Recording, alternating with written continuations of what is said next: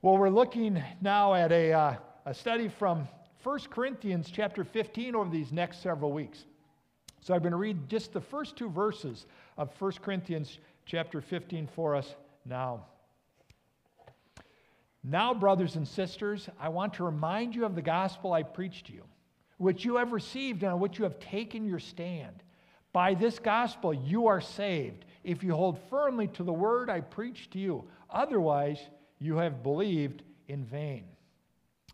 You know, just as we think we're coming through this pandemic, what happens? The war in Ukraine breaks out. You know, this world that we know, it's kind of like, whoa, what's happening? Just when we think, okay, we're finally catching our breath, the next thing happens.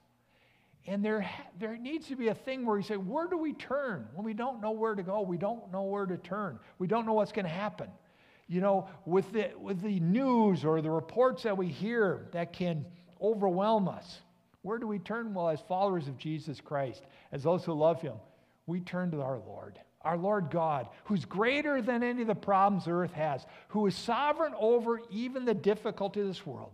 We have a world which rebels because it doesn't want to follow God. But God still loves the world and is over it, but allows the world, you know, to go its way when they reject Him. And out of that comes these problems, these difficulties we have. But as we turn, we turn to the Lord of the universe, the God who made the world and who's sovereign over it, who loves you and loves me, who's there for us even in these times of uncertainty. He gives us a hope that no virus can defeat, no panic can empty, no war can supplant. Our hope that is anchored and rooted in the sovereign God's love and power. And we're going to see this come out over these next weeks in 1 Corinthians chapter 15. The hope of the resurrection, the hope where God will one day raise to life all who trust in him, and we will live forevermore. This is our ultimate hope the resurrection, eternal life with God in heaven forever, in his kingdom that he's preparing even now for those who love and follow him. We're calling it life the sequel. We live this life, but praise God, there's a sequel to this life. We've all seen a movie, you know, first one. And if the movie's really successful, what do they produce next? Number two, the sequel, right? That comes next because they're like, well, we did well with this one. Let's see if we can make some more money with, and, you know, with the next one. Sometimes the sequels aren't as good. Sometimes they're okay.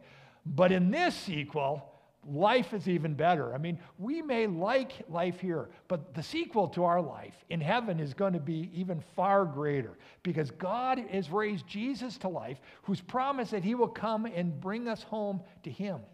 That's what Paul is focusing on in this chapter 15, in these 58 verses of 1 Corinthians 15, the hope of the resurrection. And, you know, in it, we find out that Jesus did something for us. Here's what we're going to find the coronavirus. We didn't, you know, two, run back two years, we didn't know anything about outside of the medical profession. I never knew what a coronavirus was. Probably many of you were in the same position. But what happens? That coronavirus can get embedded in our lungs and it causes great difficulty for us because it gets into those lungs and it starts replicating and what does it do? It prevents us from being able to breathe, exchange the oxygen. And so th- you have to go on ventilators or other machines to try to help you breathe. That virus embedding us can cause great trouble. This concept of embedding is important for us. We'll show in a minute. There's another thing about embedding. In war reporting, we see what's going on in Ukraine. In days gone by, in some wars, like the first Gulf War in the, in the early 90s, they had press conference reporting. In other words, reporters who were trying to cover the war were limited to where the generals would give their report in some press conference. And that didn't come over very well because people thought, well, we can't see what's going on. We don't like that. And so the Pentagon came up with embedded reporting for the, uh, in 2000, after the United States invaded Iraq, you know, with the presumed weapons of mass destruction in Afghanistan, they started doing embedded reporting where they put reporters in the units who would go out in the Humvees and go out with them. And so they saw what was taking place. It's part of a new effort to try to open up access to what was really taking place in the war. And people, not everyone liked it, but they thought this embedded reporting was better than press conference reporting because they could really find out and see with their own eyes what was taking place. Now, there's, you know, dangers to that because they're right where the action is. Maybe you've seen several journalists have died in Ukraine in the last weeks, getting hit, their cars and that, because they're in the middle of the action. This embedded reporting, when you get in the middle of it, giving updates with bombs or bullets flying around, reports of firsthand knowledge. On the balance, embedded reporting was better than the old press pool reporting. And why do we talk about this? Because 1 Corinthians 15 talks about Jesus who is embedded into our world for us. I mean, just think Jesus was God eternal, the Son of God who lived eternally with the Father in glory in heaven. But his love for us was so much, he saw this world, the mess we were in, that God's plan was to send Jesus into the world for us, to give us what we need, to, to love us, to die for us and praise God, be raised to life so we could find life. We could find reconciliation with God. Those of us, all of us who are separated from God in our sin, now we can be reconciled with God. And it required Jesus to come to the world. In other words, really be embedded among us for a time, to live among us, to take on flesh, to experience what we experience, to experience the joys and the sorrows, to see life, to see death experience it all. Jesus did this for us. It was God embedded with us, which brought this benefit to us because we then can find peace with God. We can be reconciled with God through faith in Christ and have that future joy of eternal life with Him. All because of what Jesus has done. This is a necessary and crucial step for us. God embedding His Son Jesus in us, in our world for a while. And Paul really develops it in 1 Corinthians 15. Not saying that every question you may have about the resurrection is answered, but this 15th chapter is the most extensive part in all of Scripture that talks about the resurrection and what that means for us. And the resurrection, not just as a mere event that takes place, but its implications for us. Because the resurrection is more than just something we are to know about or something that, oh boy, we're glad about that. But it has implications. In other words, it has ways it needs to work out in your life and mine today, in our lives here. In light of what Christ has done, this glorious reality of Jesus put to death, raised to life, of Christ's resurrection foreshadowing all who trust in Christ their own resurrection.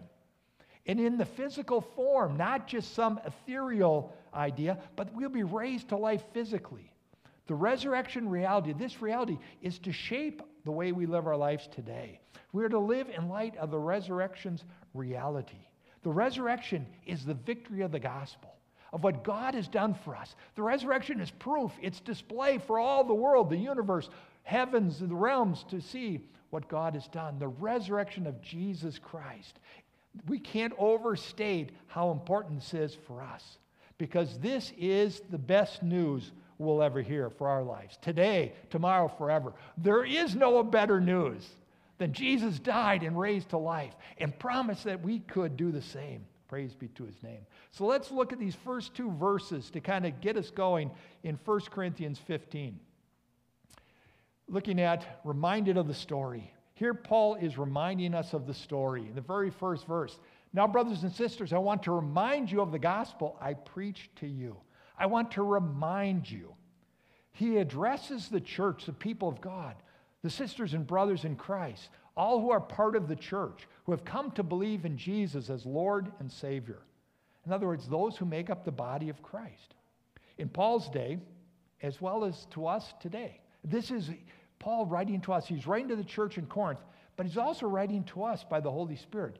Brothers and sisters, church at Bethel Covenant Church, I want to remind you of the gospel. I want to remind you of the gospel I preached to you. Paul is reminding the church that we ought to never forget, of what we ought to never forget. You know, and it's interesting to note in these verses that the same root word is used in gospel and preach. It's the same original in the Greek language, the original words. He says, I want to remind you of the gospel I preached to you. There's, those are two words. He's drawn a relationship In other words, the gospel, as we've known and learned the last weeks, the gospel means good news, and preaches announcing the good news. They're from the same basic word, meaning good news. One is, this is the good news, the other one is proclaiming or announcing the good news. And Paul wants us to realize that he's proclaiming this good news to us. That gospel is the story. As we said, what's this the story of? It's a story of Jesus, his birth, his life, his teaching, his powerful works, his death, burial, and resurrection, his promise to us, and praise God, his victorious return. All the context of the scripture. This is the message of the gospel, the good news that Paul is preaching, proclaiming to the church, proclaiming to us. Now, brothers and sisters, I want to remind you of the gospel I preached to you. This is good news that we who are separated from God in our sin can receive the righteousness of God through grace by faith in Jesus Christ who died and rose again. This great gift, as we were saying, that makes it the good news, right? Because as we've been saying, the gospel means good news. That's why it's such good news. We are lost, separated from God without peace. Now in Christ, we have peace. Through faith in Him, God gives us grace, and we are life and hope and a future, eternal life in Christ. God does the work. This is the amazing thing. You and I don't do the work. This is nothing, okay, I've got to put in this effort to accomplish this. God has done all that needs to be done. He's done all the heavy lifting. We receive the benefits and then we live into it. But there isn't anything we can do to deserve it. God has done that through Jesus Christ. That makes it the good news. God through Christ doing what I could not do. God through Christ doing what only Jesus could do. And Paul was determined to remind the church, remind us of this good news At the end of the 14th chapter, he talks about those who don't know, who ignore. And then here saying, I want to remind you because I don't want you to be ignorant, unaware, or forget about what you should know. Remind you of the truth. Do you occasionally forget things? Anybody need to write things down to remember things? Yeah, I kind of do as well. How about family stories? Family stories. You know, you hear mom or dad or grandma, or grandpa tell the story, an aunt or an uncle. Because when we hear that, it's fun because it reminds us of our story as families, of maybe where we came from, of that homestead, that farm or town that we lived in, or your grandparents lived in. And it helps us to remind you of that. And when you lose a, a grandparent or a parent, it's so helpful that you heard those stories numerous times because then they stick with you. If you just heard them once, few of us would be able to remember them. But when we are reminded of them often, over and over, they stick. How about in school? The first month, week, or couple weeks to a month of school, if you're in math, do they just start out and go, or do they do some memory work of what you learned the previous year? They do remind you because we need to know that to go forward. This is the kind of thing that Paul's saying. I want to remind you of this good news. We must have this basis of understanding, of knowledge of who Jesus is and what he's done for us. This is important for us as people of God. And if we don't have that, if we don't have that, we don't have the good news. We don't have the gospel. There's great value to remind ourselves, all of us, of what God has done for us as a current guide to our faith today so that we're reminded, we think what God has done in, for me in the past, what God has done for you. That encourages and builds us up for the, the challenges that we face today. So we remind ourselves of the things that God has done, remind ourselves of the essence of the gospel, so we live for that. Maybe one other thing. Let's say they're students, they're, they're learn taking piano lessons, and they learn a piece in the fall. And now it comes to April and May, and maybe there's a recital. And does the student say, "Oh yeah, I learned that piece in October. I'll play that one," and then you show up in October in May and play that piece? Or does mom and dad help them practice it a few times ahead of time so they get that memory, memory, muscle memory and remembrance of the piece so they can play it well? You remind yourself so you'll do a good job. This is how we are as people. We need to be reminded. That's why Paul does it, so we can be reminded of the good news, that which is foundational, which is essential for us as people of God. We're reminded of this good news of Christ. We never assume the gospel. When we assume the gospel, say, well, yeah, that's over here. When we assume it, it's just a generation and we'll lose it. We always keep it pronounced in front of us because it's so fundamental to what God has done for us in Jesus Christ. We need to be reminded of the good news. This is what Paul is saying to the church of all time. Reminded, let this sink into our hearts and minds because there's far too many people, even some who enter churches, historic Christian churches today, who live as if there is no resurrection of Jesus Christ as if it's all about just the here and now, and there isn't a future. We, as those who know God through Christ, we realize we live now, but we also look to the future. We have one eye on the vision of what God has done. That's part of this good news of the gospel. We must live as this world, our lives, the earth has a future. This world, as we know it, is temporary. We have a kingdom in heaven, God's kingdom, which is eternal. And we live in, in midst of both of that. Our troubles clearly point we need something. We need a resurrection. If we live just by our own strength, our own power for here and now, we're not pleasing Christ. We're not living into Him, and we're not availing ourselves of His power for those who trust in Him. We need to be people who are blessed by the reminder. Too many miss the implications of the gospel. It's more than just here now, it's here now and forever. We live with that implication. So let's be those who, who what are reminded, who always live in light that the resurrection is real, that eternal life is part of our situation. And we live in light of that. To be allowed the beautiful story of eternal life to guide our perspective and response in life today. Jesus was embedded into our life so that we could have a sequel to this life, eternal life. That's the transforming truth Paul reminds us of through Jesus Christ. Not just reminded, but we need to be people are recast by the story. What do we mean by that? Look, go on with that. Now, brothers and sisters, I want to remind you of the gospel I preached to you, which you received. It's not just they heard it, but you received it. You heard the story, but you received it, you welcomed it into your life. This gospel, this glorious news. If we're the church, we must receive it because we are to be those who are shaped and formed by the gospel story. We're people whose lives are recast by the story of Jesus. What does it mean, recast? It means molded anew, shaped into a new form, transformed into increasingly what God wants us to be. In opposition to just hearing about or seeing and then going on. No, we're those who receive the message and our lives are changed. When we receive it, God works and He changes our life. He recasts us. An example uh, a few years ago, there was a, a prominent man, Win Borden. He was educated, he had a bachelor's and master's degree, received a law degree, was a practicing attorney, business owner, politician, served for a number of years, smart, educated, knowledgeable. And yet, Win Borden, he didn't file his income taxes for seven years. Now, do you think he knew about income taxes? He knew about it, but he didn't act on it. In other words, he didn't receive the information for whatever reason. I'm, it doesn't apply to me. I'm above that. Whatever it is, I don't need that whatever reason, he didn't receive it. Well, guess what? The authorities didn't take very kindly to it. And Eventually, he was convicted and spent a year in jail, because then prison for what he did wrong. But what happens? You must not just know about income taxes, you must receive it and file it, even if you don't like it. We must receive it for it to be effective in our life. That's what we need to do with the gospel. Receive in our life. Let us change us, not be like someone who ignores it.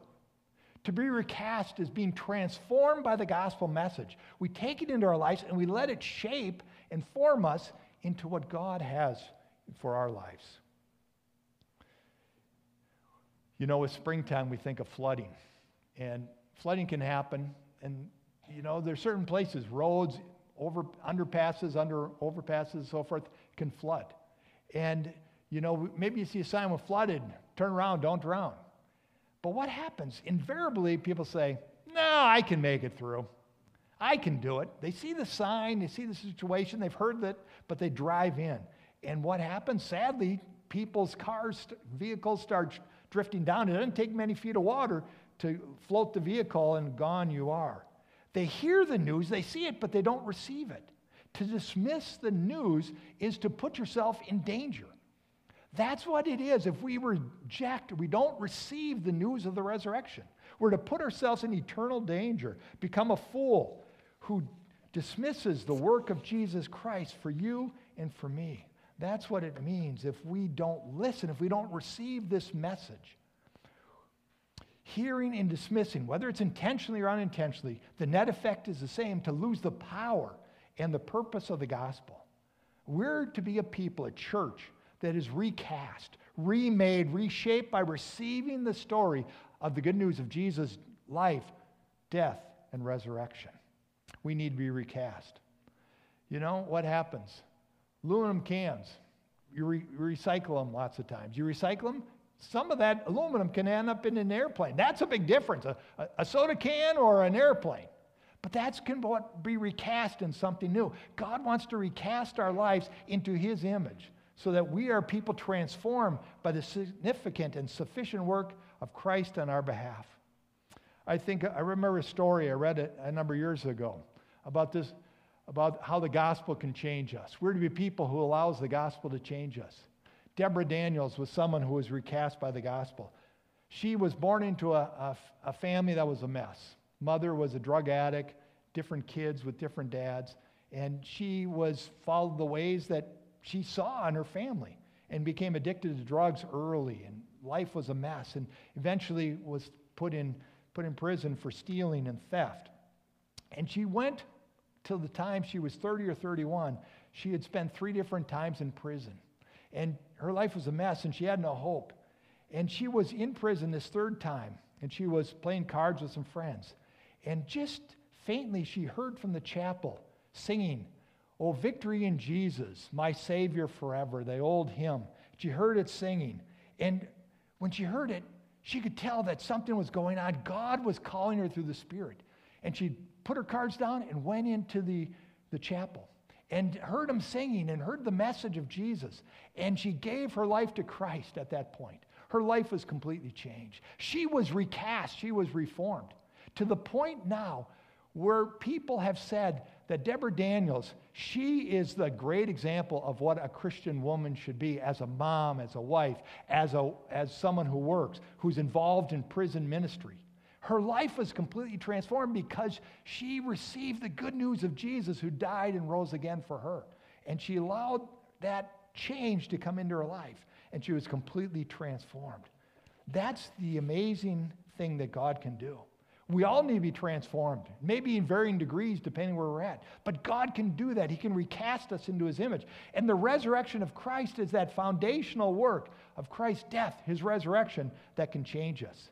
But we must receive it to be a people who are transformed, to be transformed by the good news of the gospel. The degrees, as we said, may be different, but all of us stand in need to be changed, the gospel. Is the gospel recasting your life today? Is God doing that work? You're being reshaped constantly into his image on a regular basis so that we're more and more living our lives based on the death and resurrection of Jesus Christ. Is it transforming you? Well, as we're transformed, we're to be those who remain in the story. We're reminded of it. We build our lives in the gospel. We're changed. We're transformed by it. And we are to be those who remain in the story.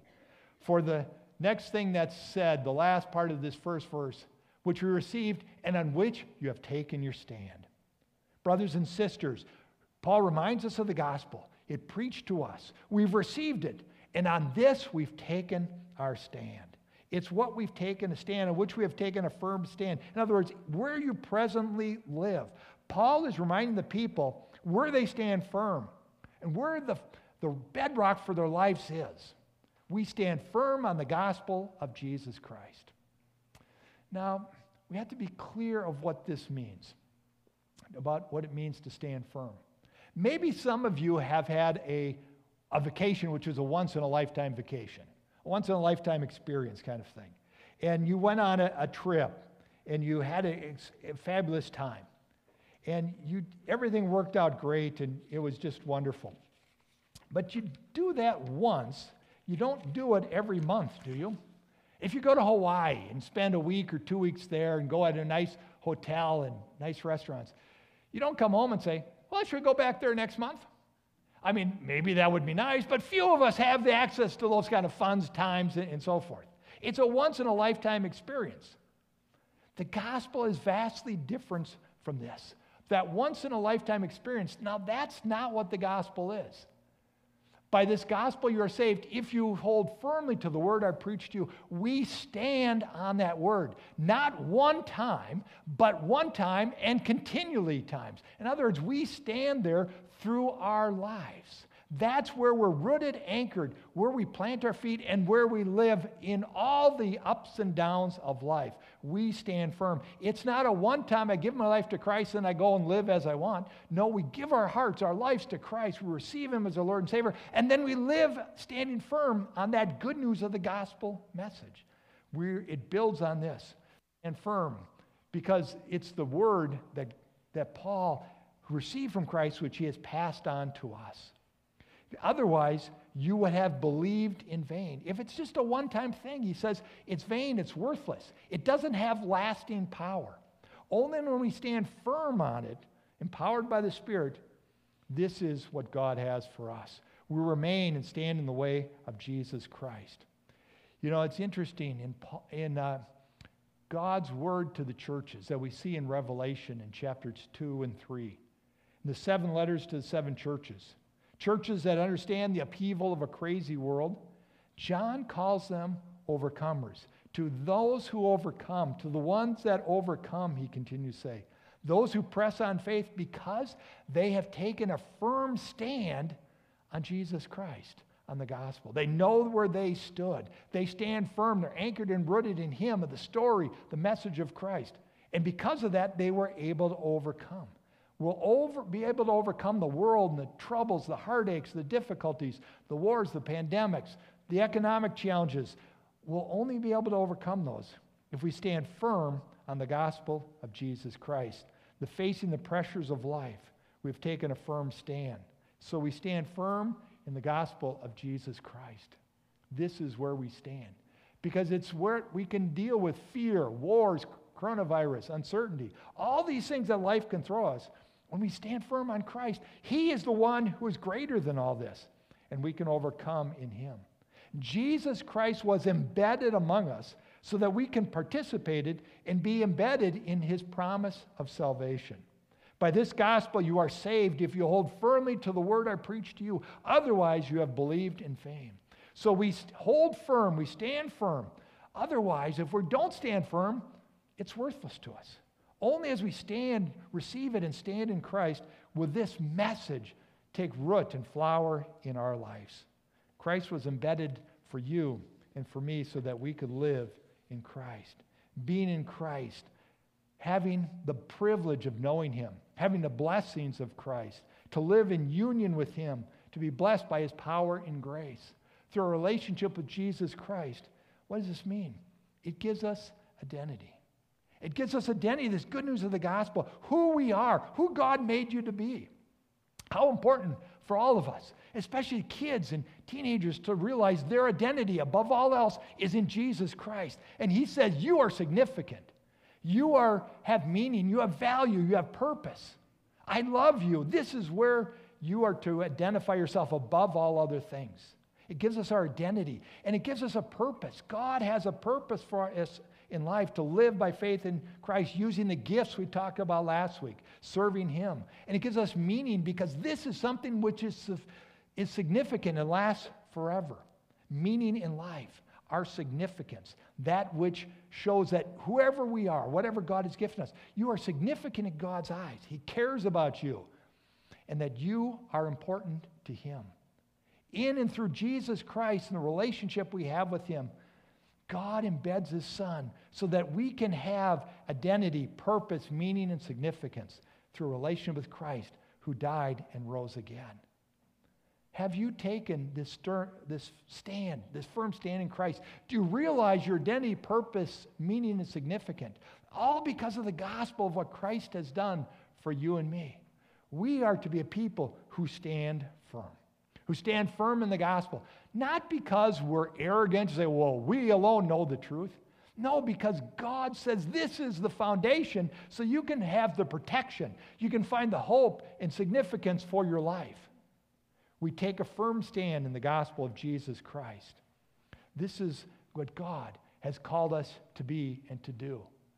We're recast by the gospel. How is the gospel shaping your life? Only as we stand firm will the gospel shape your life into what God wants it in you and in me. Are you living it? Do you recognize it? Be reminded of this good news of Christ. Receive it. Be recast by it. And then stand firm. And in that, we will find everything God has for us our identity, purpose, significance, and meaning now. And praise God forever. Amen. Let's pray. Oh, Heavenly Father, we thank you and praise you for this glorious good news. We need this news of, of hope and of certainty through the gospel. Thank you, Lord, that you share it with us and that we can be part of it, each and every one of us. Lord, if someone here doesn't know it or is living kind of apart from it, Lord, may they be recast by it and stand firm on the gospel and receive the hope, the love, and the strength that God has for them. Lord, we love you that you've done it for us. Help us, Lord, to be shaped and transformed by it, we pray. In the name of the Father, Son, and Holy Spirit. Amen.